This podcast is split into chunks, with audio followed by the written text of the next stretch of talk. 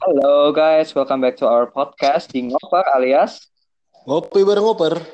Yo, sekarang sama gue udah ada Adri. Eh, lo tadi jadi perspektif gak sih? Enggak, sekalian aja lah. Sekalian aja lah ya. Hmm.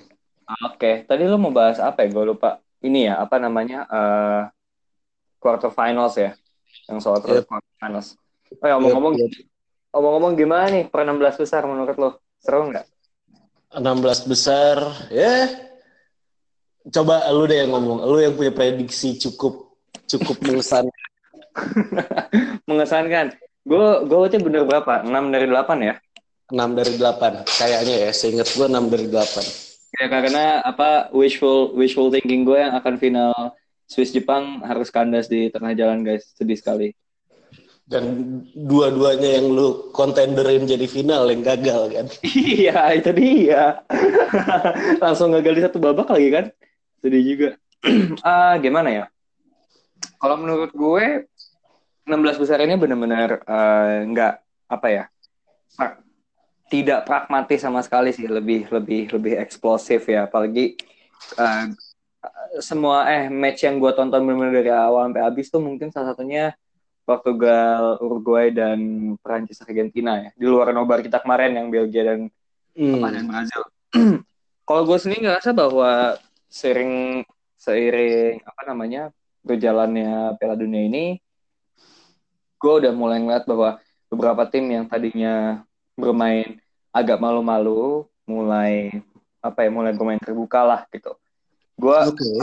gue akan membuat pengecualian uh, ke Belgia ya karena Belgia emang dari awal emang udah eksplosif gitu. Like kemarin pas Swiss lawan Swedia pun gue merasa bahwa dua tim ya uh, Hmm. meskipun masih sama-sama memakai gayanya masing-masing ya Swedia lo tau lah dia bertahannya kayak gimana bagus banget gitu. Tapi mereka lebih apa mereka lebih um, lebih bermain terbuka lah gitu nggak cuma ngandelin si Agustinson doang sama Granville tapi gue ngeliat kemarin si Emil Forsberg di luar mencetak gol juga secara keseluruhan udah apa ber- bermain lebih impactful dibanding uh, di group stage ya. Iya. waktu lawan Korea dan Jerman juga gitu. Dan yang yang yang ngebuat gue yang ngebuat gue apa namanya sublime gitu yang kaget ya itu Swedia sih. Dan gue gak nyangka mereka bakal bermain kayak gitu. Dan ketika prediksi gue miss ya ya udah. Berarti emang itu di luar dugaan gue juga kalau lu gimana Buat gue mungkin yang paling gue komentarin adalah Kroasia Denmark ya. aduh udah nggak sakit hati kan Enggak, tapi maksud gue, gue masih denger banyak orang yang bilang itu pertandingan boring dan di satu Oh, sisi, di satu sisi kalau lu ngelihat pertandingan-pertandingan Piala Dunia sebelumnya, Aha, eh, maksudnya tahun ini ya, aha. itu emang pertandingan bisa dibilang paling paling boring, iya. Hmm. Tapi kalau lu mau ngelihatnya secara sepak bola taktikal, itu pertandingan paling kalkulatif yang pernah gue lihat di 2018.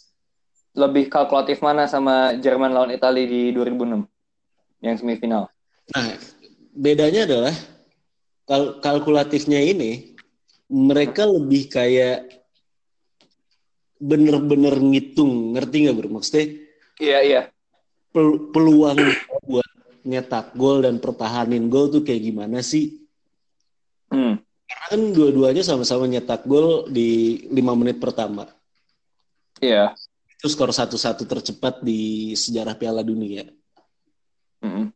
Jadi abis abis lima menit yang eksplosif itu mereka mulai mikir gitu loh. ini worth it nggak ya untuk maju ini worth it nggak ya untuk untuk untuk mundur gitu Iya. Dan kelihatan banget Kroasia yang eksplosif Mhm. di fase grup Mhm.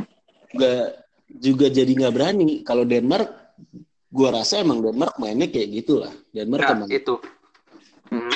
Denmark emang tim yang sadar mereka mereka kalau dibandingin sama Kroasia lini per lini lebih lebih rata Kroasia. Mhm. Jadi mereka pengennya tahan-tahan sebisa mungkin maju tapi kalau nggak gol juga nggak apa-apa gitu. Kalau bisa gue penalti karena gue punya Kasper Michael. Pikirannya kan kayak gitu.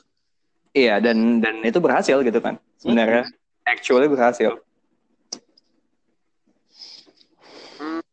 Tapi Kroasia aja sendiri gila aja adalah Denmark bisa maksa Kroasia buat ngikutin temponya mereka gitu. Buat buat gue itu sesuatu yang bisa dibilang prestasi tersendiri lah. Mhm. Apalagi apa mengingat bahwa ya Kroasia ini lagi golden generation ya bisa dibilang. Tapi gini loh, gue bingung sama orang-orang yang bilang eh, ini pada pandangan gue ya.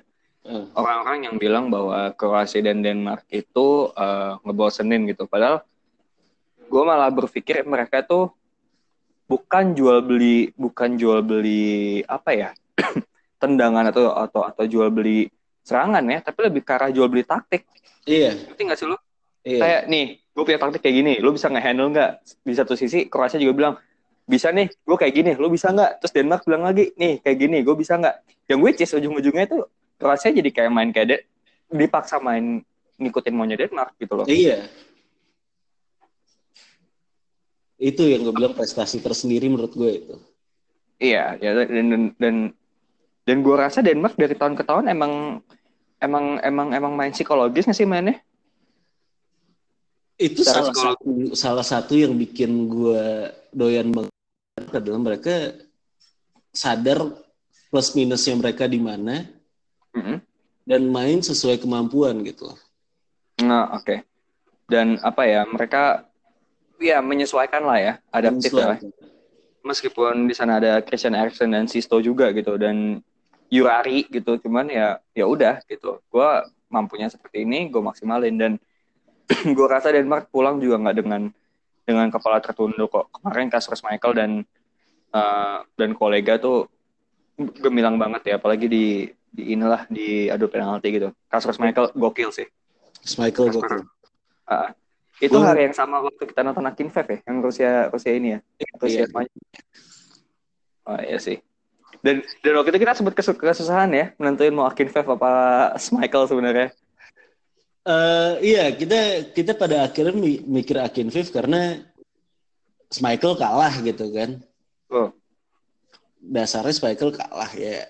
Mm-mm. Tapi juga beberapa kali kan player of the day-nya Oprah juga ada pemain yang dari tim kalah. Maksudnya kita pernah ngasih Iran satu tim Iran jadi Iya iya. Abis mereka lawan Spanyol kalau nggak salah itu ya. Satu nol. Iya. Terus eh, sempet juga Maya Yoshida kemarin Ah, udah nggak usah dibahas yang itu. sakit. Iya. Terus sakit. Sakit. Iya balik lagi itu pertandingan Belgia Jepang tuh menunjukkan bahwa sepak bola itu adalah permainan stamina ya Dri ya. Wah gila. Kalau gimana ya, gue susah ngomongnya karena buat gue itu nobar terabs- terabsurd yang pernah gue ikutin gitu ya. Ya. Yang Eldo teriak cuman sebatas komik Jepang. Wah itu itu pecah banget anjing. Iya sih. Eldo, Eldo kemarin bilang bahwa Jepang, bola Jepang itu cuma ya udah komik. Tapi enggak juga sih. Satu sisi gue nggak gue gue nggak setuju. Lu ingat nggak waktu itu Jepang memproyeksikan timnasnya bakal menang Piala Dunia tahun 2040 sekian. Pernah ada pernah ada artikel itu lu ingat nggak di 2014 kalau nggak salah? Ingat yang awal-awal si kubonya Barcelona muncul kan? Hmm. Hmm. Ingat gue. Ya itu. Tapi dari dari 2014 Jepang nih beda banget ya, emang ya bisa Eh, dibilang ya. Kelihatan kelihatan gimana? Gue lupa siapa nama pelatihnya, tapi dia bener-bener milih pemain senior yang punya pengaruh gitu loh. Aha. Aha. Dan sisanya ya pemain yang on form udah. Oke, ya pemain-pemain yang memang lagi on form kayak eh, Inui dan Kagawa dan Yuya Osako lah. Meskipun Yuya Osako bisa dibilang emergency striker ya karena si Okazaki dipaksain dipanggil ke Piala Dunia. Iya. Tapi Omong-omong so? Osako juga apa ya ngebuktiin kalau dia worth it lah. Iya, worth banget sih kemarin. Ya, ngomong-ngomong emergency dan on form, gue mau ngebahas tentang ini nih. Apa tim-tim Giants yang bertumbangan kayak Spanyol, kayak Portugal yang punya Ronaldo lah, meskipun lawan Uruguay ya. Dan terakhir ya Messi dan Argentina yang harus ditekuk sama Perancis tempat tiga. lu ngerasa nggak sih mereka mereka mereka ini Spanyol Argentina dan Portugal itu kayak punya beban mental sendiri dan akhirnya mainnya nggak lepas buat gue ini Neymar Neymar abis pertandingan lawan Brazil Meksiko. Meksiko. Dia ditanya kan. Ronaldo sama Messi udah pulang nih. Apa menurut lu ini World Cup-nya Neymar gitu? Dan Neymar setengil-tengilnya Neymar Neymar jawab gue nggak mau ini jadi World Cup-nya Neymar. Gue pengen ini jadi World Cup-nya Brazil. Dan gue rasa itu yang ngebedain Messi Ronaldo sama Neymar Suarez. Oke. Padahal Suarez menang sih sebenarnya maksudnya apa ya? oh maksud lu Neymar dan Suarez itu eh, on, apa on the same page lah gitu Hmm. oh, oke Jadi mereka tahu mereka pemain bintang, Mhm. tapi mereka pengen main buat tim. Gue gue ngelihat Suarez Suarez sempat jadi player of the day kita juga kan. ngasih umpan ke Cavani by the way Iya. Si Cavani dan sebagai sosok yang dijulukin El Pistolero jumlahnya itu dikit banget dan dia lebih banyak ngoper. seperti podcast kita Ya betul seperti podcast kita. Iya oke. ya, gue setuju sih. Dan apa ya? Menurut lo dari Argentina dan Spanyol sendiri nih, apakah mereka ini apa namanya? Emang secara taktik ngandelin Ronaldo dan Messi atau memang ada egosentris dan self-centered dari Messi dan Ronaldo itu sendiri, Dri, menurut lo? Hmm, gini, kalau kalau Portugal gue ngerasa pemainnya emang bergantung sama Cristiano. Hmm. Gue pengen nyebutnya Cristiano aja karena buat gue Ronaldo cuma satu. Asik. Oke, terus Eh, gimana ya? Maksud gue Cristiano ini bisa dibilang cyborg lah. Kalau lu nonton Subasa dia Carlos Santana tuh dia gitu. hmm. Tapi eh bedanya sama Messi, kalau Messi ngebentuk tim biar Hmm. Messi ngebentuk tim biar setara sama dia. Oke. Sementara itu nggak kejadian di World Cup. nggak kejadian di Argentina. Hmm. Gitu. Jadi eh, berapa kali kan kita ngelihat gimana Messi yang mimpin tim talk Mm-mm. dan gue udah capek sih ngomongin Messi tapi gimana pun Messi itu pemain hebat. Lo udah telepon Ri apa gimana? Gue gue ditelepon anjir.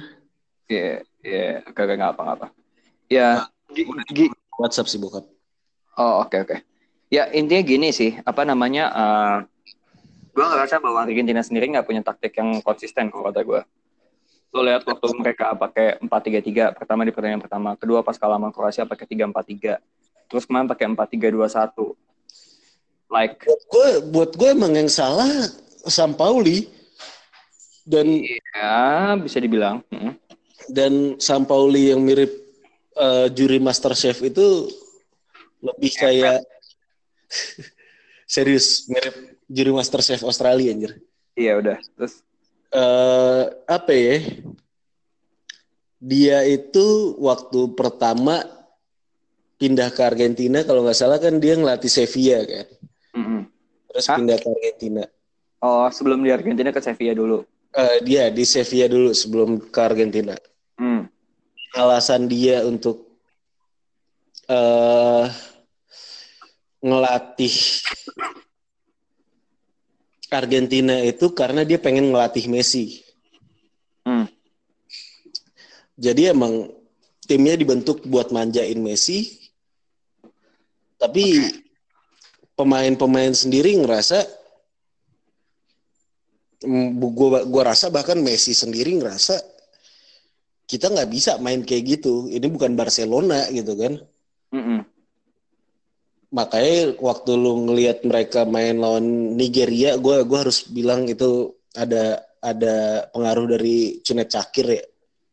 Mm-mm. Mm-mm. wasitnya emang rada-rada juga tuh. Dia yang waktu mimpin pertandingan final Liga Champions siapa siapa lawan siapa ya? Yang Gua bikin yang Nani kartu merah. Yang bikin siapa? Nani kartu merah. Nani kartu merah. MU.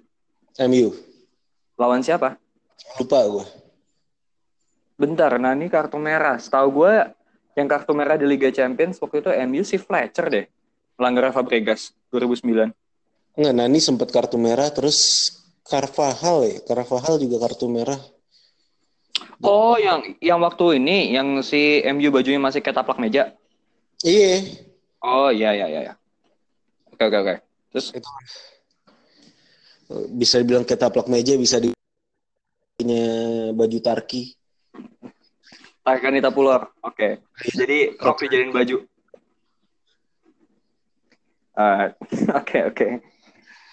Itu buat gue emang Cunat Cakir pengen ngelolosin Argentina tapi bisa bisa dibilang Argentinanya sendiri berusaha buat menang. Hmm, ya bisa. Ada ada ada sedikit assistance lah ya dari dari dari si Mr. Cakir ini. Iya maksud gue itu kan gol gol gol penentunya dari Marcos Rojo kan. Hmm. Dan Rojo itu harusnya kartu merah loh. Pas kapan? Dia sempet kakinya ke kepala orang.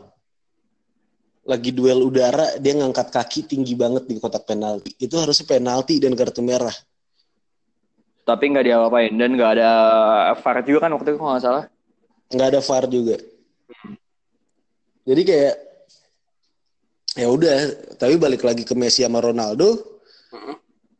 Buat gue Messi ini bisa jadi Johan Cruyff Mm-mm. karena Johan Cruyff juga nggak punya gelar sama negaranya kan. Mm-mm. Kalau nggak salah Euro tuh final, Piala Dunia tuh final Iya. Runner up dua-duanya. Dua-duanya. Jadi kayak ya udahlah, Mm. Johan Cruyff nggak punya piala, tetap dibilang bapak sepak bola gitu kan. Iya. Dan Messi gue rasa juga kayak gitu sih. Kalau buat Ronaldo, hidup masih panjang buat Ronaldo gue rasa. Iya, masih ada Euro selanjutnya lah. Oke, sekarang geser geser ke Spanyol deh. Yang menurut lo? Spanyol menurut gue di antara tim-tim gede yang ada di situ ya, yang kalah maksudnya kayak Portugal, Argentina dan Spanyol. Eh ya, Portugal dan Argentina gitu sisanya. Menurut gue Spanyol nih yang paling rata sih menurut gue. Cuman dia tetap tidak bisa mengkonversi serangan dari apa eh, menjadi menjadi gol gitu. Terbukti kemarin Isco sampai 23 kipas gitu yang sampai Evan ngakak. Iya itu itu satu tim 23 kipas saya itu udah banyak banget bur masalahnya. Iya. Ini satu orang gitu loh. Gue gue inget banget dulu Pirlo itu sempat sampai 17 kipas kalau nggak salah. Tapi itu pun juga buat AC Milan waktu itu waktu lawan Juventus. Itu itu menurut gue juga gue ngeliat kayak anjir 17 nih dia ngapain aja anjir ngumpan-ngumpanin mulu gitu kan. Ini sampai sampai 23 dan nggak ada nggak ada apa ya nggak ada satu gol gitu loh. Even itu golnya Spanyol pun juga bunuh diri gitu dan bukan umpannya Isco gitu loh. Bisa dibilang apa ya? Spanyol ini lagi masa transisi sih. Buat gue balik lagi ke awal gimana Hierro itu awalnya cuman ngelatih Real Oviedo. Hmm. Oke, Lopetegui juga cuman ngelatih Spanyol U berapa, terus Castilla. Hmm. Tapi Oviedo sama Real Madrid itu beda beda daerah kan, Iya. environment kan. Mm-mm. Buat gue se- seorang hero aja udah udah cukup bagus, apalagi Spanyol lagi masa transisi. Hero bisa ngebawa Spanyol sejauh ini dengan dominasi dari laga ke laga, Mhm. kecuali lawan Iran. Mhm. menurut gue itu udah cukup cukup bagus lah. Untuk seorang hero ya. Yep. Jadi memang masalahnya Spanyol dan ya kalau gue boleh curhat dikit ya Spanyol sama Jerman ya sama lah ya sama-sama lagi transisi. Yep. Tapi Oke. transisi transisi Spanyol lebih mulus bur. Asensio udah ada. Aha. Key player key player itu udah mulai dipanggil yang buat masa depan. Di Jerman juga cuman kayak dira aja yang diturunin anjir. Jelasnya situ ada ada Gundogan sama Goretzka. Tetap aja kayak dira yang dipakai yang yang dipasang. Eh gue bingung lah. Trigger.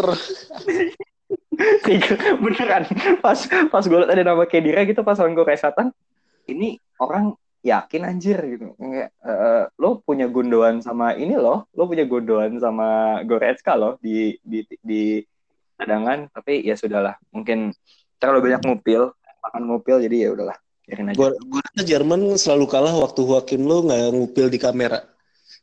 Harusnya tiap disorot dia ngupil. Karena waktu lawan Swedia disorot dia ngupil. oh iya Hmm. emang emang iya Hmm. emang dia ngupil Dia ngupil. hmm. Jimatnya habis cuy Mata abis kayaknya hidungnya lagi bersih. ya udah oke em, segmen ini kita, gue akhirin dulu ya biar Oke. nanti ada ada transisi untuk pas bahas eh, perempat finalnya oke Gue eh, gue nanti gue kabarin lagi deh. Gue gue telepon bokap dulu bentaran deh. Oke, nanti di kabarnya via Japri. Oke guys, ini bahasan kita tadi soal 16 besar, so stay tune buat uh, pembahasan selanjutnya, which is kita akan bahas tentang uh, fase selanjutnya. Yep. Oke, out.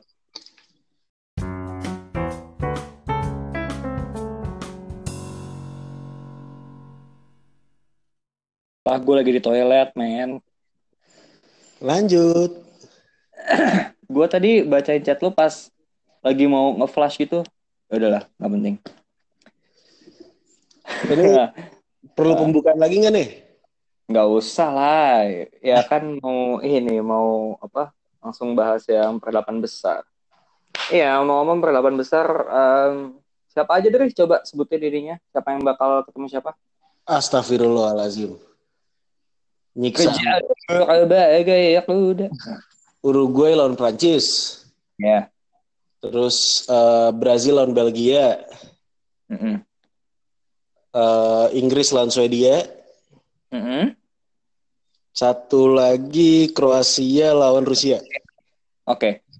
So, lo yang mau punya cerita sendiri tentang pertandingan-pertandingan pertandingan-pertandingan klasik ini yang lo bilang semuanya punya cerita.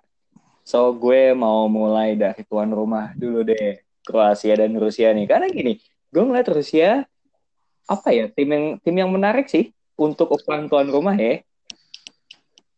Bener-bener kita sama fansnya gitu loh. Menurut lo bakal gimana nih Kroasia dan Rusia, Dri? Ini pertama gue mau bilang kalau quarter final ini udah kayak final semua anjir rasanya. Hmm, kenapa tuh? Mak- maksud gue adalah semua tim itu punya sejarah yang di mana kalau mereka ketemu pertandingan bakal ketat banget gitu. Mm-mm. Yang gue inget itu Kroasia Rusia pernah dua kali seri 0-0.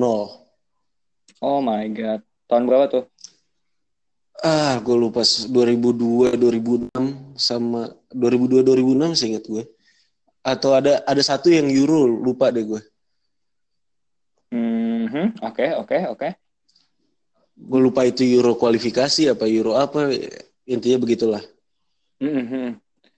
Dan terus terus, di balik itu ada apa? Di balik Kroasia dan Rusia itu ada ambisi apa sih di, apa dari mereka berdua gitu? Kenapa sampai lo bilang ini juga patut dinamakan sebagai final gitu selain sejarah? Karena karena lu ngeliat gini, kayak yang lu bilang tadi, sebagai tuan rumah, Mhm. Rusia di memori kita mungkin tuan rumah yang mainnya paling bagus. Iya. Oke. Eh, 2014 Brazil, oke, tapi itu Brazil gitu kan. Mhm, Dan mereka dibantai 7-1 mhm. apa 7-2? 7-1. Tujuh satu. Mhm. Terus eh, Afrika Selatan buat gua Afrika Selatan adalah Piala Dunia paling absurd dalam artian gua Bolanya. gue nggak bisa nikmatin banyak hal di sana karena fufu fufuzela fufuzela itu ngeganggu atmosfer banget buat gue Oke. eh bolanya juga kayak bola Jam- voli pantai anjir Jabulani. iya eh apa pantulannya nggak jelas Yang bikin Robert Green di kata-katain itu kan ya, apa nan- nahan tendangannya siapa itu? Yang yang nomor 23 di Fulham dulu. siapa Brian Ruiz Bukan yang Amerika lawan Inggris itu loh. Yang ikan Inggris di bolanya begitu tuh. Dempsey, ya. Dempsey. Ya nggak sih? Iya, gue lupa lah. Udah gue bilang uh. gue nggak banyak inget di di World Cup itu. Karena malas lu inget ya, nggak bisa diinget juga. Eh, iya, yang yang gue inget suara Fufuzela doang anjir. Tot, tot. Ngeganggu banget. Oke, oke. Terus habis itu? Terus 2006 tuh Jerman ya? Ya, Jerman ya, Jerman lah. Ya, buat ya Jerman gitu kan. Mm -hmm. 2002 Korea ada skandal di situ. Mm. Jepang nggak terlalu bagus. Iya dan dan kalau lo mau masukin Euro juga juga apa Rusia masih hitung hitungannya masih ini ya masih tuan rumah yang menarik ya. Kayak Euro 2012 Ukraina dan Polandia mereka harus gugur. Yeah. Terus di di 2008 uh, Austria Swiss juga Austria nggak perform, Swiss juga nggak perform pada masih ada Alexander Fay gitu. 2004 mungkin yang paling menarik 2004 tapi nasibnya lain gitu. Iya, yeah, 2004 2004 itu fairy tale sendiri. Iya, begitu. Balik lagi gimana Rusia ini bukan tim unggulan dan kalau lu ingat sebelum mereka masuk Piala Dunia, mereka itu cuma sekali menang, sekali menang seingat gue dari Oktober 2017 di friendly match ya. Mm-hmm. Tiba-tiba oh, tiba-tiba Piala Dunia begini coy. Jadi ada ada satu ketertarikan gimana mungkin mereka bisa melaju lebih jauh. Mm-hmm. Tapi lawannya Kroasia Golden Generation gitu kan. Mm. Dan Kroasia selalu punya soft spot di gue karena itu salah satu negara yang gue nonton pertama bola. Tahun 98 itu ya? Iya, Kroasia Belanda. Oke. Okay. Dan uh, di pertandingan lawan Denmark, mm-hmm. itu kelihatan banget gimana Kroasia yang sekarang bener-bener disetting sama media buat kita percaya mereka itu golden generation. Padahal apakah sebenarnya menurut lo enggak? Mm, dari dari keberadaan lini per lini menurut gue iya. Menurut gue iya. Mm-hmm. Tapi tetap gue butuh Serna coy. Dario Serna. Udah udah nggak ada tuh orang ya. Dario Serna udah udah udah udah tua sih. Ya, iya. Buat buat gue dulu Kroasia itu Serna gitu kan sama ini sama Dado Perso tuh. Dado Perso dan maksud gue adalah waktu lawan Denmark Davor Suker sering banget disorot. Davor Suker itu uh, Golden Boot 98 kalau nggak salah. Hmm, hmm. Dan Davor Suker selalu disorot waktu apa sumringah lah gitu. Jadi kayak oke okay, nih bapak Golden Golden Generation lu udah ngasih ngasih restu lah kalau lu lu generation berikutnya gitu. Ah. Jadi itu pertandingan yang menurut gue orang bakal kepecah karena siapa pun yang lolos, hmm. mereka itu bisa dibilang punya cerita gitu loh. Iya, di satu sisi sebagai tuan rumah terbaik secara performance, di satu sisi mereka udah dapat restu dari si the first golden generation ya bisa dibilang ya untuk untuk untuk melaju lah gitu dari bapak si Davor itu Davornas ya oke okay. uh, eh, menurut tuh dari lini dari formasi deh ini kan kita udah mulai serius nih udah mulai panas lah bisa dibilang apa Piala Dunia ini menurut tuh akan akan akan terjadi perubahan formasi yang signifikan signifikan nggak sih di antara dua tim itu atau memang mereka akan bermain dengan apa yang mereka tahu uh, eh, gue ngeliatnya gini, gue gue lupa siapa aja yang suspend, tapi kebanyakan gue rasa Rusia lebih banyak suspend nih. Mm-hmm. Uh, Kroasia itu bakal lebih nyaman dibanding Rusia. Gue ngelihatnya adalah karena Rusia sama-sama main terbuka, beda sama Denmark yang mainnya kalkulatif. Mm-hmm. Lo yakin Rusia bakal bermain terbuka? dari kemarin kan mereka mainnya bisa dibilang terbuka lah walaupun lawan Spanyol mereka dipaksa buat nahan kan Iya sih, ya, setengah jam bertahan. Iya. Eh, sejam, sejam malah sejam dari menit 60 sampai menit 120. Dan dan kondisinya bakal berat di Rusia karena kalau mereka main kayak lawan Spanyol, mm -hmm. bola nggak bakal dapet. Sementara kalau mereka main terbuka, Modric, Rakitic, Perisic. Perisic itu kayak ya Ante Rebic masih angin-anginan lah. Tapi Hmm. second line-nya Kroasia tuh gila, coy. Iya sih, iya sih. Buat gua kemungkinan besar adalah Rusia bakal main kayak, kayak lawan Spanyol dengan harapan mereka bisa sesekali counter attack, nyerang sporadis Mhm. dan siapa tahu sehoki lawan Spanyol gitu kan. Iya, ngan counter attack meskipun Yuri Zirkov nggak bisa main ya. Karena lu bilang suspensi bukan sih apa cedera dia? Gua inget ada cedera ya deh. Karena waktu lawan Spanyol juga kurang kurang kelihatan kan. Iya sih, iya. Nggak main lawan Spanyol. Oke, kalau gitu masuk ke prediksi deh. Prediksi lu berapa? Korea, eh Korea lagi. Kroasia, Rusia. Gue gue megang Rusia. Mhm. Berapa? Bebas berapa aja lah.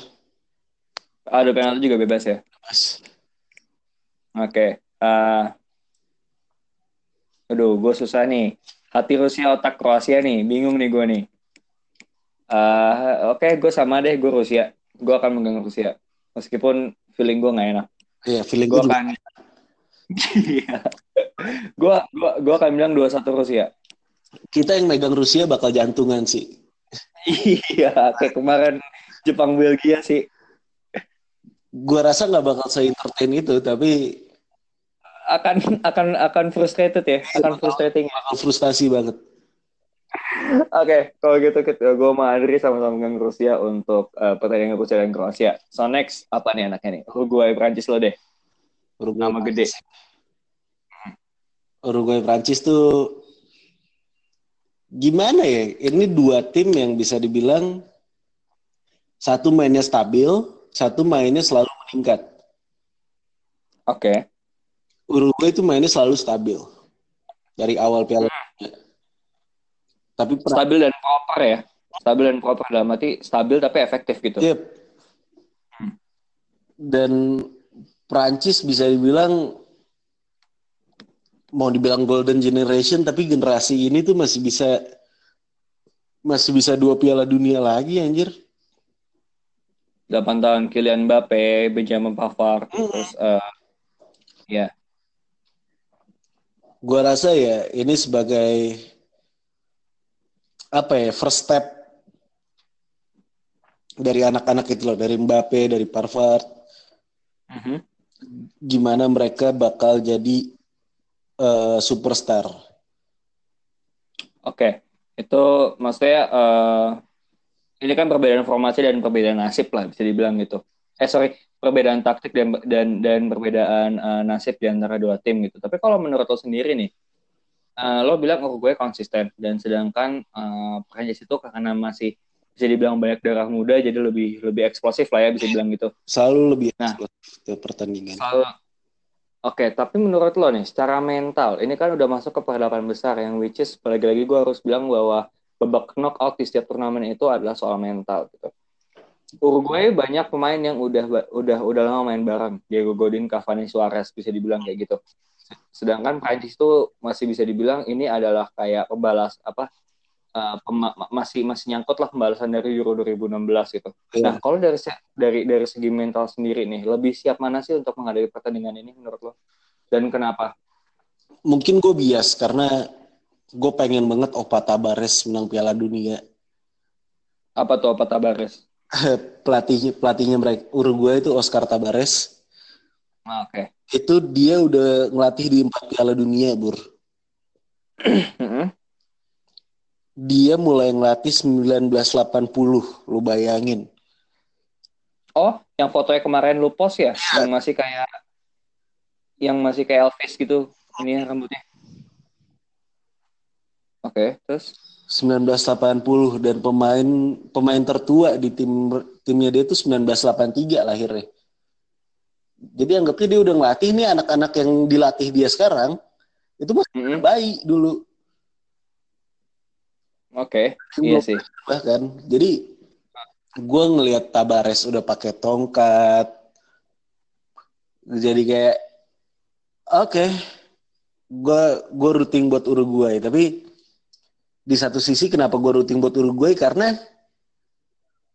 ini adalah tim yang bisa dibilang udah di puncaknya lah gitu loh.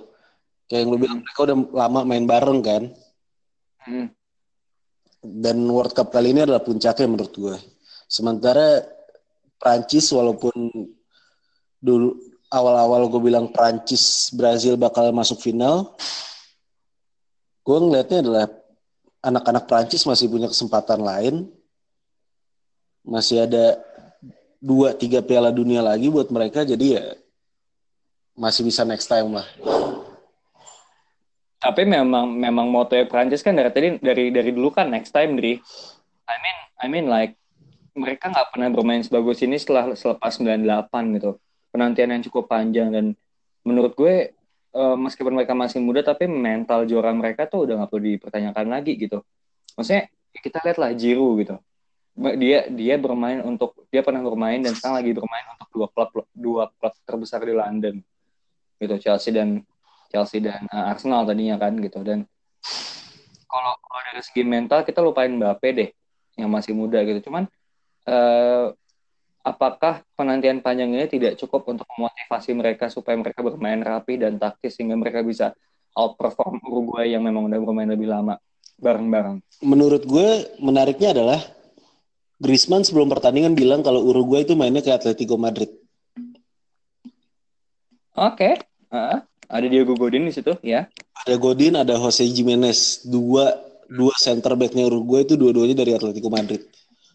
Mm-hmm. Dan emang bisa dibilang permainan permainan yang mirip Atletico Madrid itu yang bikin mereka selalu menang dan nggak pernah kebobolan. Hmm. Nah, bentar, mereka menang, menang lawan siapa sih? Masuk quarter final? Portugal sayang. Kebobolan. 2-1 menang. 2-1. 2-1. Itu itu sekali PP. sekali tuh kebobolan PP.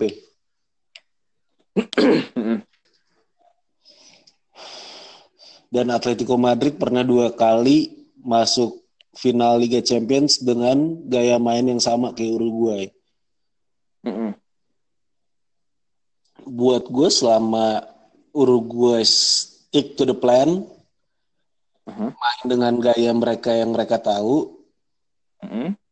Griezmann, Mbappe bakal depresi karena gue ngelihatnya gini, Prancis tuh kayak Bar Prancis tuh kayak Barcelona Oke. Okay.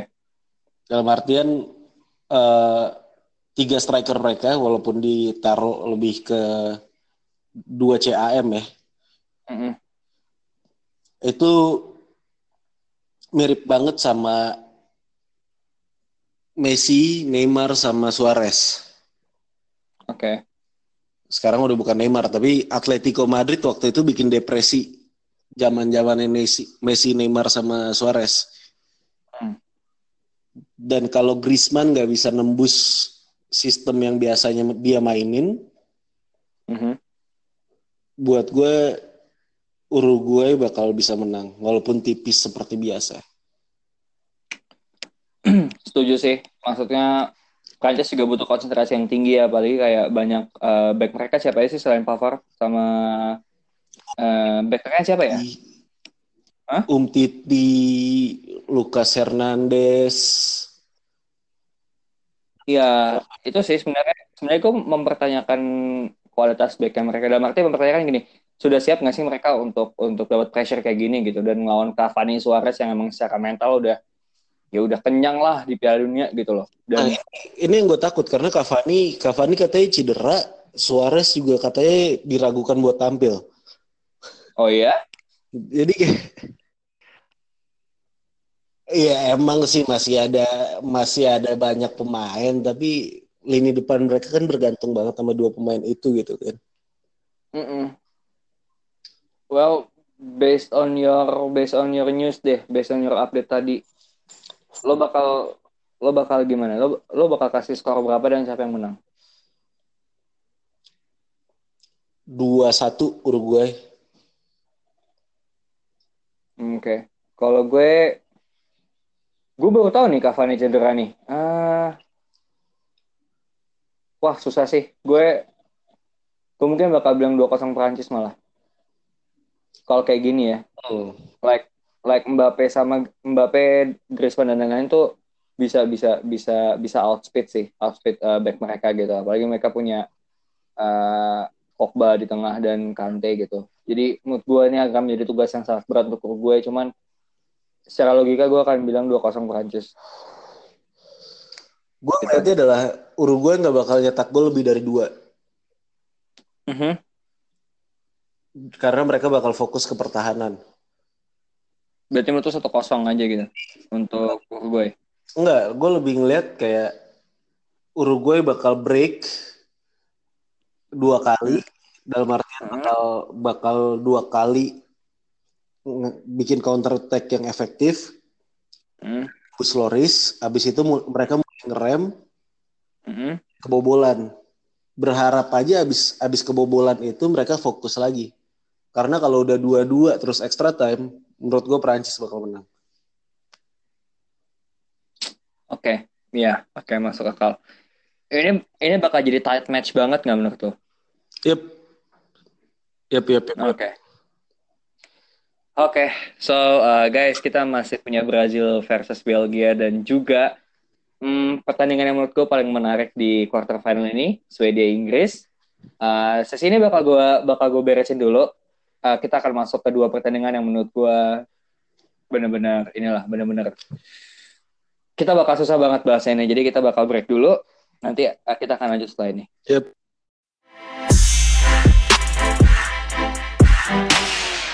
Oi, Eh, akhirnya bisa juga setelah mengalami banyak technical difficulties. maaf kalau segmen kali ini kita rada emosian. ya, ini di gue juga anchor kayak masih waiting for others to join gitu, Dri. Terus masih, Hah? Emang kayak gitu kan, nunggu nunggu nunggu semua masuk kan. Padahal lu ngundang gua doang. Iya, ya udahlah. Tapi mungkin, tapi mungkin setelah itu ya udah nggak apa.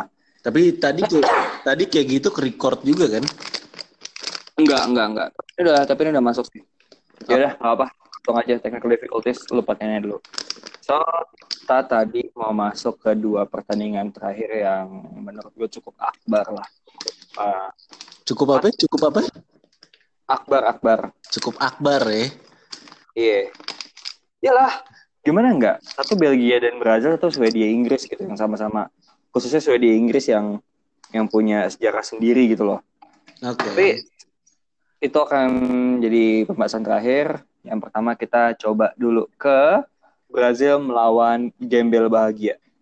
Belgia. Yes.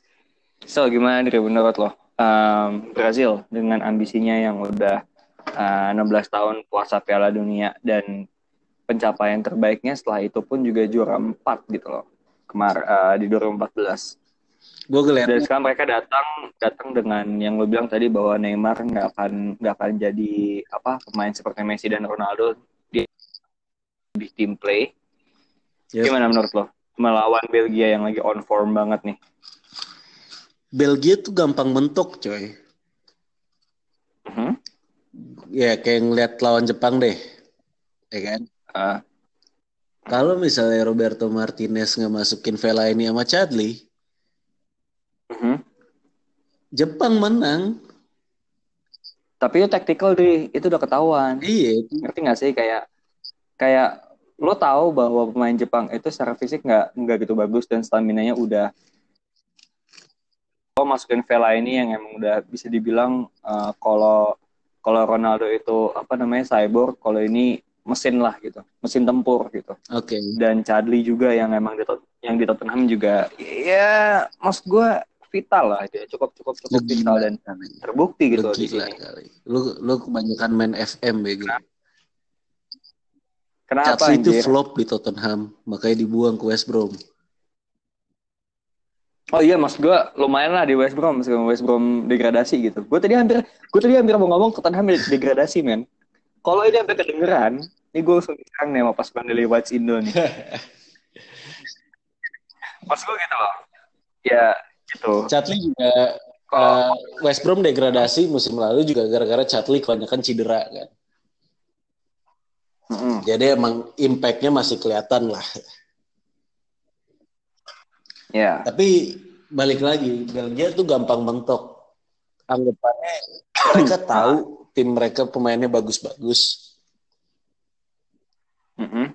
Tapi gini, gue mikirnya adalah makin banyak kepala, makin pusing, ya enggak sih? Iya. Dan kebagusan pemain-pemain Belgia itu adalah pemain-pemain yang kreatif. Hmm? Bahkan Ya. Ada Eden Hazard itu. Ada Kevin De Bruyne. sampai Vertonghen itu bisa dibilang back back yang tactical knowledge-nya lumayan baik, lumayan bagus lah. Aha. Jadi dia dia bisa juga jadi otak otaknya Belgia gitu. Jadi gue ngelihat mereka balik lagi kayak Barcelona. Barcelona dua Barcelonanya Frank Rijkaard tapi 2006. Mhm. Gue bilang kayak gitu karena dengan komposisi pemain yang ada, mereka itu ujung-ujungnya kayak ngalah satu sama lain dan ngasih De Bruyne dan Hazard eh, kebebasan. Jadi patokannya adalah De Bruyne sama Hazard. Sama kayak Barcelona dulu patokannya Ronaldinho sama Deco, walaupun lu punya banyak pemain bagus, pemain kreatif di sana. Thierry Henry Belum. Thierry Henry belum. Henry waktu itu pernah main bareng Ronaldinho kan sih? Sama Deco juga. Seingat gue, Henry itu baru pindah habis mereka juara eh, Champions League kan, lawan Arsenal. Habis itu baru Ah. Henry pindah. Ah, Ronaldinho masih ada, Hmm. seingat gue waktu itu. Iya, oke. Tapi balik lagi, Gibadah ini kayak kayak pedang bermata dua sih gue ngeliatnya. Kalau misalnya pemain-pemain Belgia mulai nunjukin kreativitas mereka, balik lagi Mhm. kebanyakan otak bakal tambah pusing. Tapi Mhm. kalau cuman ngandelin De Bruyne sama Hazard kayak pertandingan-pertandingan sebelumnya, Brazil gue rasa bakal gampang banget nge-shot serangannya Belgia gitu. Walaupun mereka tim paling produktif di Piala Dunia ya. Iya. Jadi ya Dan dan taktik gue, tapi gue gini, yang gue ragu nanti ya. Yang gue ragu adalah eh, sebenarnya Belgia itu eh, punya punya unsung hero sih kalau kata gue. Si Carrasco. I mean gini, menurut lo seorang Wagner bisa nggak sih? Bukan bukan Sandro Wagner ya, Wagner. Wagner itu bisa nggak sih eh, nahan Carrasco gitu? I mean like dia akan dia akan berhadapan dengan Hazard dan Carrasco sekaligus gitu di Wagner ini. Dan menurut gue beberapa kali pas lawan Meksiko tuh eh, dia kelabakan untuk untuk untuk untuk eh, ngehadang rotasi Lozano dan Vela gitu. yang gue inget adalah yang gue inget adalah kalau misalnya Marcelo sama Danilo itu bukan cedera tapi suspension, berarti mereka udah bisa main kan nanti. Marcelo cedera. Dan akan diisi, dan akan diisi oleh Philip Lewis. Danilo? Danilo gue nggak tahu. Danilo kayaknya Danilo kayaknya cedera juga Oke. deh. Soalnya dia bersih deh kayaknya di apa di di fase grup. Oke, itu bakal jadi masalah. Mm-mm. Sih, maksudnya like ada ada Mertens di situ dan eh, siapa? Munir namanya. Kalau nggak salah yang Munir, ya. Dan Munir di situ dan um, like Belgia tuh nggak nggak bisa dianggap sebelah mata juga karena selain menurut gue ya selain karena mereka punya main kreatif tapi menurut gue di- mereka tuh terstruktur Oh, banget iya. loh Dri. Iya. Iya, itu dia. Like, gue ngerasa bahwa in, Belgia adalah versi bagusnya Denmark. Ngerti nggak lo? Kalkulatif tapi punya kreativitas yang nggak yang yang bagus banget Dan gitu gue yang yang gue ngeliatnya inget gitu ya. adalah Belgia itu sering banget ngebagi satu sama lain di lini keduanya. Aha. Lukaku itu udah pasti jadi top finishernya mereka. Tapi yang Mhm. asis itu Hazard 2, De Bruyne 2, eh, Munir 2, Tielemans 2. Jadi kayak lu nggak tahu arsiteknya siapa gitu loh. Motor, Nah, motor itu dia. serangannya mungkin udah ketahuan De Bruyne sama Hazard. Tapi bola key pass-nya Mhm. yang di final third itu belum tentu dari mereka berdua. Iya, betul, betul dan eh, dan jangan lupa mereka ada ada ada yang ngontrol lini tengah ya Yep. si Axel Witsel. Gua rasa Coutinho akan kesusahan sih, Coutinho dan Paulinho akan kesusahan gitu untuk untuk eh, apa untuk lepas dari kawalan Axel Witsel gitu dan tapi gimana dari menurut lo? Apa yang bisa dilakukan sama Brazil untuk menghadapi Belgia lagi on form? Tadi kan lo bilang Brazil bisa nyetop serangannya Belgia. Sama pertanyaan gue adalah gimana caranya mereka nyerang balik. gitu. Maksimalin Casemiro. Gue gue belum ngeliat Casemiro yang maksimal. Atau apakah kamu itu mungkin itu tugasnya? Maksudnya dia ditugaskan oleh eh, Brazil, pelatihnya siapa Tite. namanya? Tite, iya. Dia dia ditugaskan oleh Tite untuk kayak udah bermain kayak gitu aja gitu loh. Dia nggak diberi ruang bebas karena udah, udah ada Coutinho di situ. Atau gimana? Gue rasa Casemiro harus mulai dikasih partner yang sepadan. Itu artinya lu bakal nyadangin Paulinho.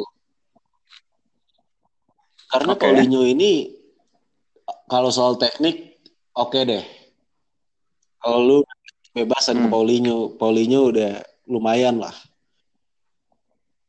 Tapi Casemiro butuh tandem yang lebih lebih apa ya? Lebih banyak buat ngebantu dia di pertahanan biar Coutinho aja yang nyerang.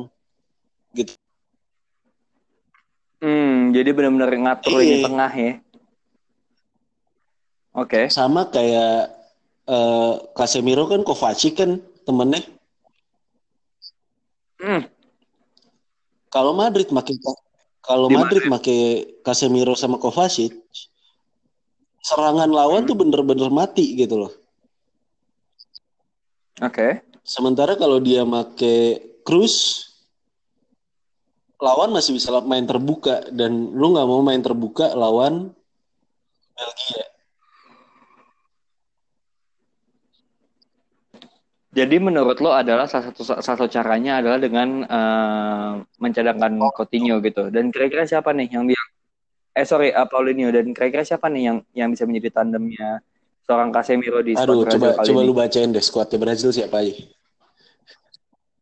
Kali lagi recording Bapak. Kalau gue Oh, close iya ntar benar. error lagi. Eh, tapi tapi kalau ngelihat at least Fred Fred belum kelihatan kan? Fred belum Ah. kelihatan di eh, Piala Dunia kali ini dan Fred itu gelandang kreatif yang punya tenaga gitu loh. Paulinho Fred Hmm. Ini Fred MU ya. Frednya MU ya, bukan bukan bukan, bukan Fred striker Bukan, yang waktu itu.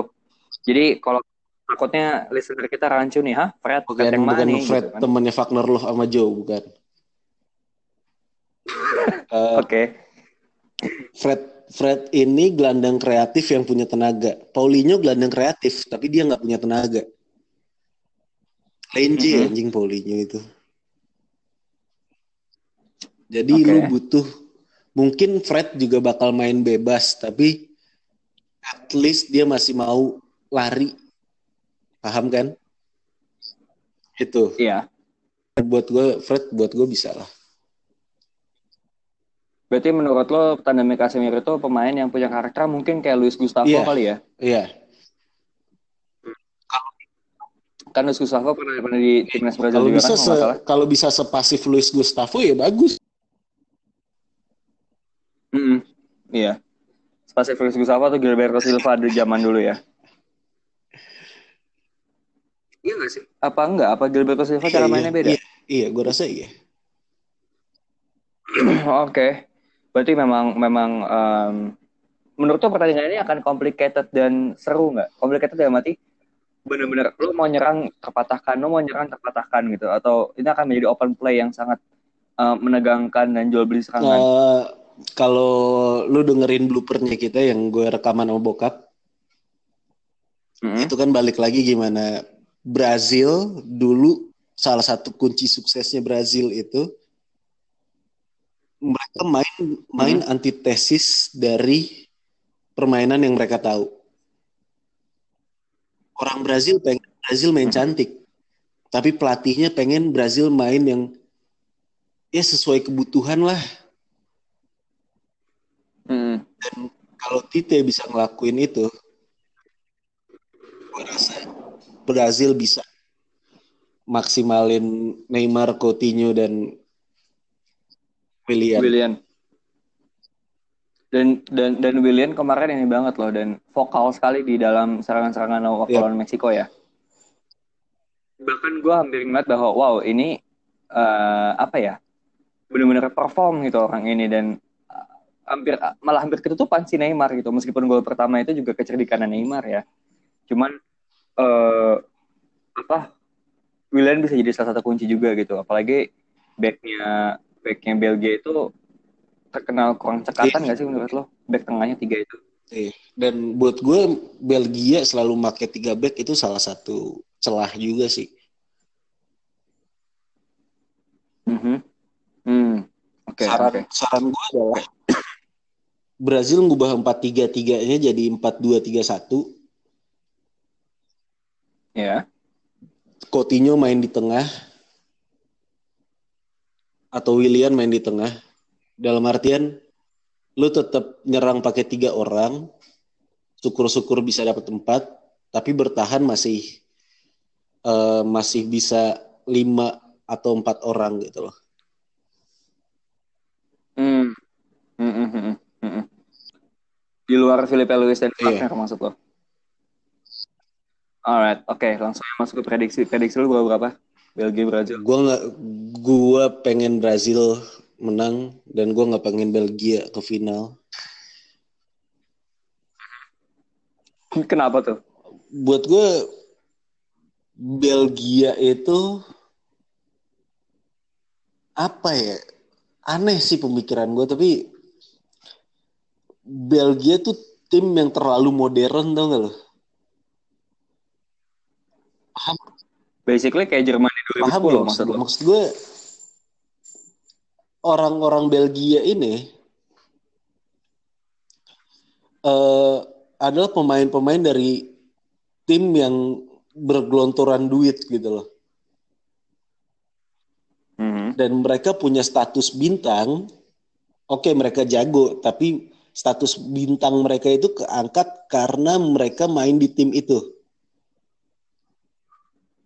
Berarti ya balik lagi ke prinsip lo bahwa against the modern football ya, karena gue nggak against ya. modern football, tapi maksud gue gue masih nonton bola di TV gitu, gila aja gue against modern football, tapi lu bandingin sama Wagner yang main di Liga Brazil gitu kan, lu bandingin hmm. sama Felipe Luis yang dulu bukan apa-apa, tapi bantu ngangkat Atletico Madrid. Itu loh maksud gue. Buat gue pemain-pemain Belgia ini di tim mereka dulu KAA Gen, KRC Geng mungkin emang pemain hebat. Tapi mereka langsung dibeli hmm. sama tim yang punya duit dan udah establish itu ngangkat pamor mereka banget. Jadi buat gue Belgia itu kalau lu mau ngelihat sepak bola dari 2010 ke atas, lu lihat timnas Belgia gitu. Iya. timnas Belgia yeah. yang sekarang gitu ya. Oke. Okay. Um, jadi berapa skornya? Uh, 3-1 Brazil. Tiga satu Brazil, oke. Okay. Gua akan uh, gua nggak ada sentimen pribadi sama Brazil. Cuman uh, gua rasa Belgia akan menang di sini. Cuman udah sampai sini track mereka udah habis gitu loh. Karena mungkin ini adalah ya kayak kata lo semua semua pertandingan bisa bisa jadi final gitu.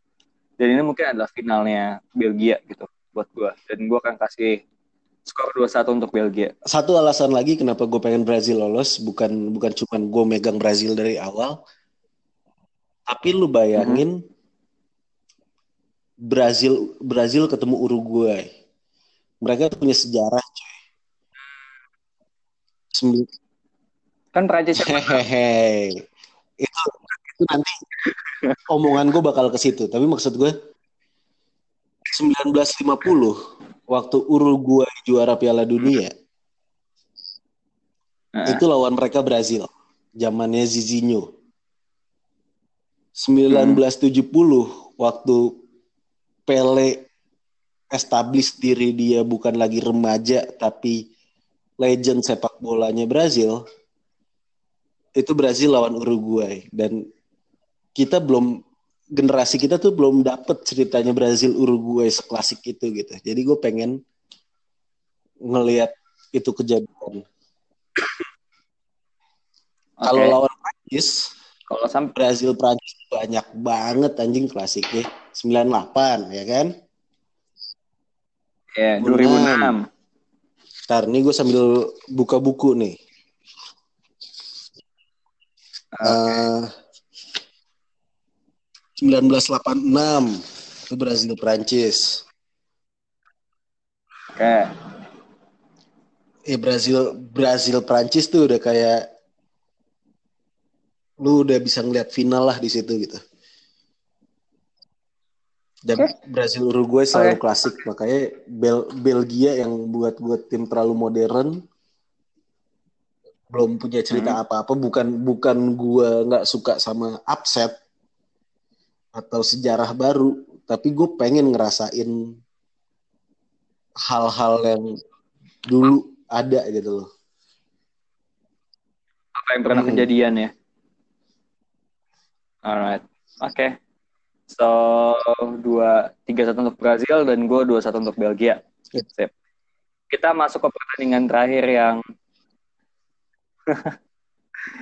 well um, gue akan mengangkat bahwa ini adalah match of the bracket sih Swedia dan Inggris. Buat gue match of the bracket Rusia Kroasia. Ya sebelahan lah ya, sebelahan lah ya. Coba gini, lu tadi bilang bahwa ini adalah generasi emasnya Kroasia, tapi di satu sisi gue juga merasa bahwa ini ada generasi emasnya Inggris. It's coming home banget gak sih? Kalau lo, lo ngeliat squadnya Inggris gitu. Tapi di satu sisi, Swedia itu adalah antitesis Inggris cuy. Dari, dari dulu. Dari dulu. Bahkan bahkan waktu Inggris ketemu Swedia aja waktu itu pelatihnya Inggris orang Swedia men. Erikson. Iya, kan 2002 ketemu ketemu kan Swedia Inggris.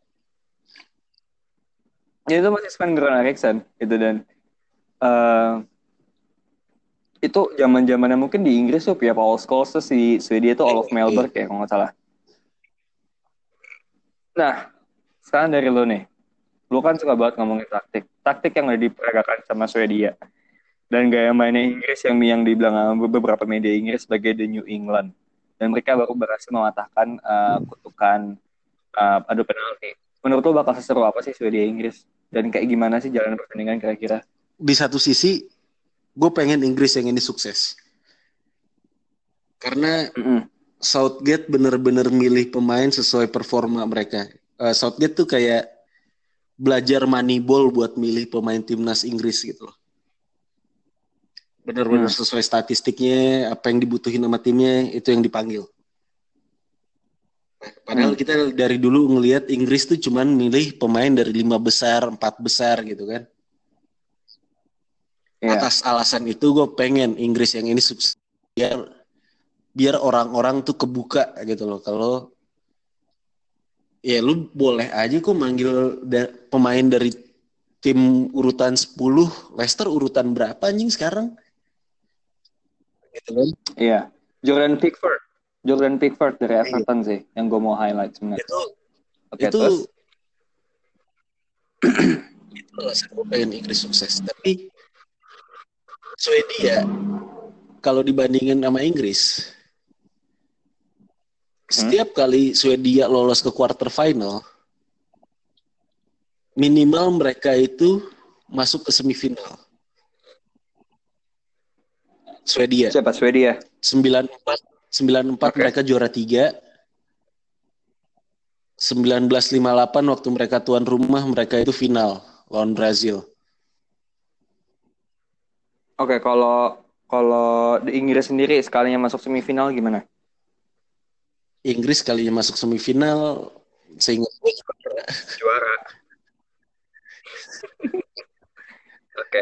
Tapi kalau ngomongin taktik ya bakal balik lagi sih. Gua gua rasa ini bakal lu bakal ngelihat pertandingan klasik seperti biasa ya karena Inggris yang ini juga rapuh banget sama counter attack, coy. Mm-mm. Sama kayak dulu gitu kan. Mereka nggak punya holding midfielder by the way. Lingard, Lingard, siapa Lingard Henderson dan siapa Ali. lagi tuh tengahnya? Iya, De- ya Dele Alli oke lah. Dia dia bertransformasi dari gelandang bertahan jadi gelandang menyerang ya. Cuman ya kalau nggak pakai Eric Dier mau ngapain? Iya. Tuh, ya nggak sih? Buat gue Eric Dier tuh harus main besok kalau Inggris mau menang.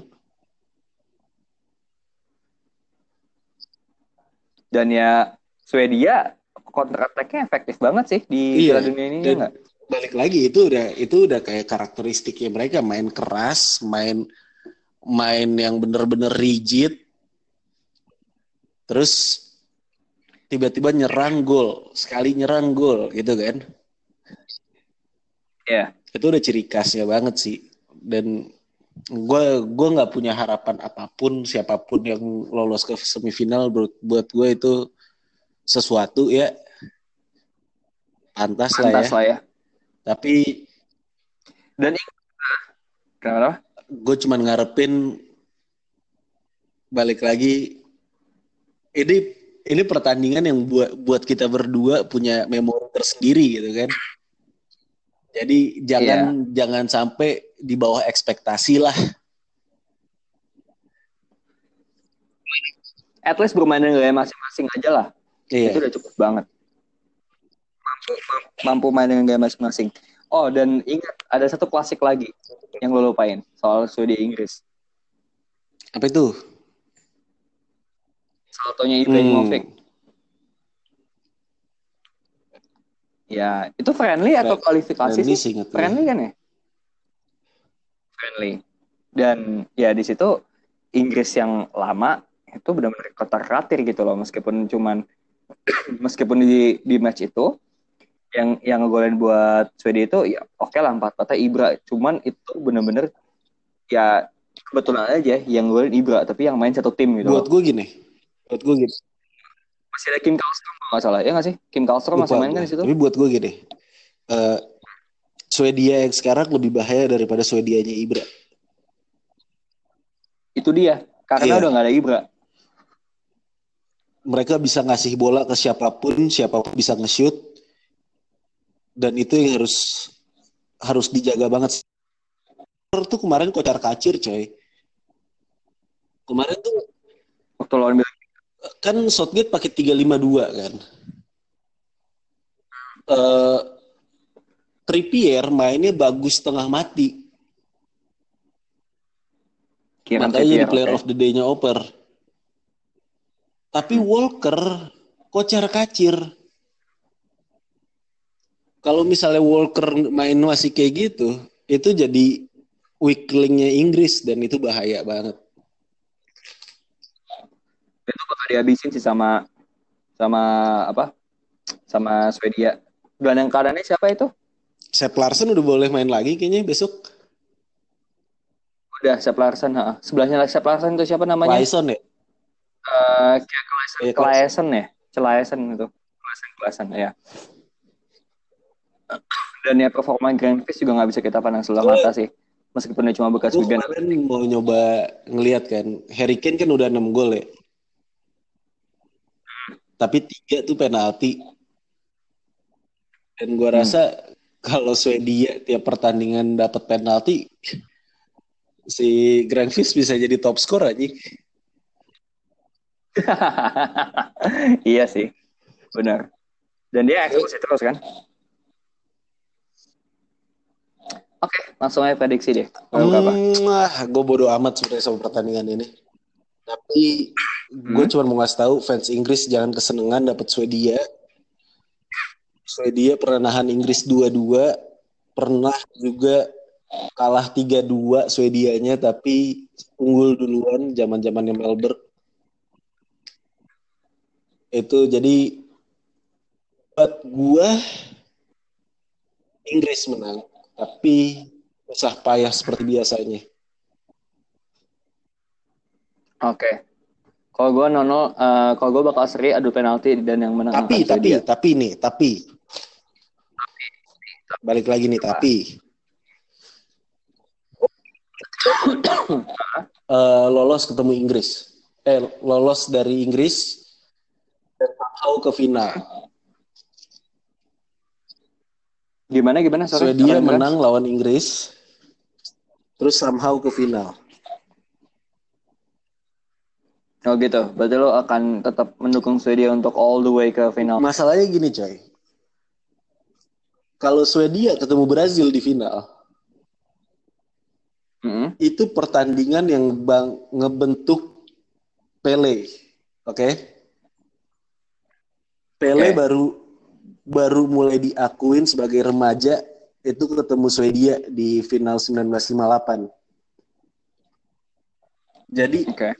siapa pun yang ketemu Swedia di final, entah itu Uruguay, entah itu Brazil, entah itu Prancis, entah itu Belgia. Dan buat gue momen paling pas sebenarnya Prancis. Lu bayangin kalau Swedia ketemu Prancis terus Mbappe bersinar. Mbappe itu bakal disamain kayak Pele, coy. Iya sih, benar. Itu. Mm-mm. Itu ilusi gue doang. Ya nggak apa-apa lah. Kadang-kadang ilusi kadang-kadang bisa jadi kenyataan lah. Ya meskipun tidak seliar ilusi gua ya Jepang Swiss finalnya cuman oke lah. Lo ilusi lo masih bisa diterima akal sehat. Oke, jadi itu adalah podcast kita kali ini yang soal eh, kita review balik apa yang telah terjadi di 16 besar, lalu apa yang kira-kira akan terjadi di eh bracket yang menurut gua akan super seru lah. Menurut gua dan Andri bakal super seru karena balik lagi kayak kata Adri semua pertandingan apa, akan terasa seperti final karena memiliki faktor sejarah dan ya ditambah dengan ilusi-ilusinya Adri itu tapi gue bakal yakinin banget ini akan pertandingan ini akan seru banget dan gue nyakanin kalian mendingan tidur siang Eh ma- Dan masih ada masih ada dua hari, satu hari sih hitungannya kita podcast sampai jam 12 malam nih. iya iya iya sorry ya Belum makan kan lo? Gue juga belum makan anjir. gue gue tuh tadi mau mesen Gojek cuman takut pas gue mesen Gojek anchor error lagi ya udahlah pokoknya gitu Oke, terima kasih yang udah ngedengerin. Jangan lupa follow kita di @operofficial dan gue saranin juga kalian download Anchor supaya bisa rekam suara kalian, komentar soal podcast kita. Tapi sebenarnya Anchor juga bisa di download di Play Store atau di Apple Store, iOS. Ya, kalau kalian dengerin dari desktop juga nggak apa-apa.